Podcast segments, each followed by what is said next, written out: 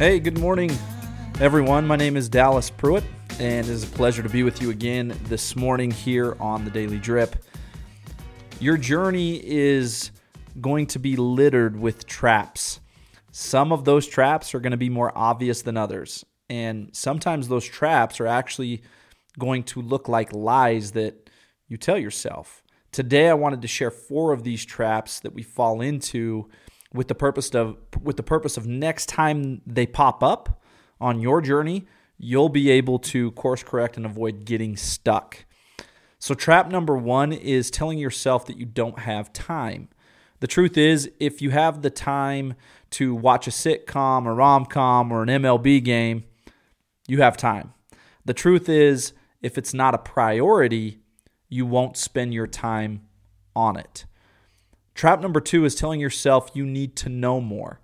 I like to call this trap the lotus eater trap. You get stuck in learning, you get stuck in going to conferences, going to seminars and webinars because you feel you need to be equipped with more knowledge in order to make progress or rather take action in the thing you care so much about. When the truth is, what you really need to do is exactly that is take more action. Trap number three is telling yourself you don't have the skills necessary. What you do when you get caught in this error is you actually waste valuable learning time by focusing on this huge gap, hyper focusing on this huge gap that you feel you have, that you've come to believe you have. The truth is, you can learn the skills necessary. You can learn to walk. You can learn to speak. You can learn to run and feed yourself. You really are no different than what you were when you were a baby. It took you a minute to figure out how to walk, but remember, persistence is patience in progress. Trap number four, you tell yourself it's too late. It's too late for me to begin. And simply put, this is false. It's absolutely never too late to begin on a journey or an endeavor.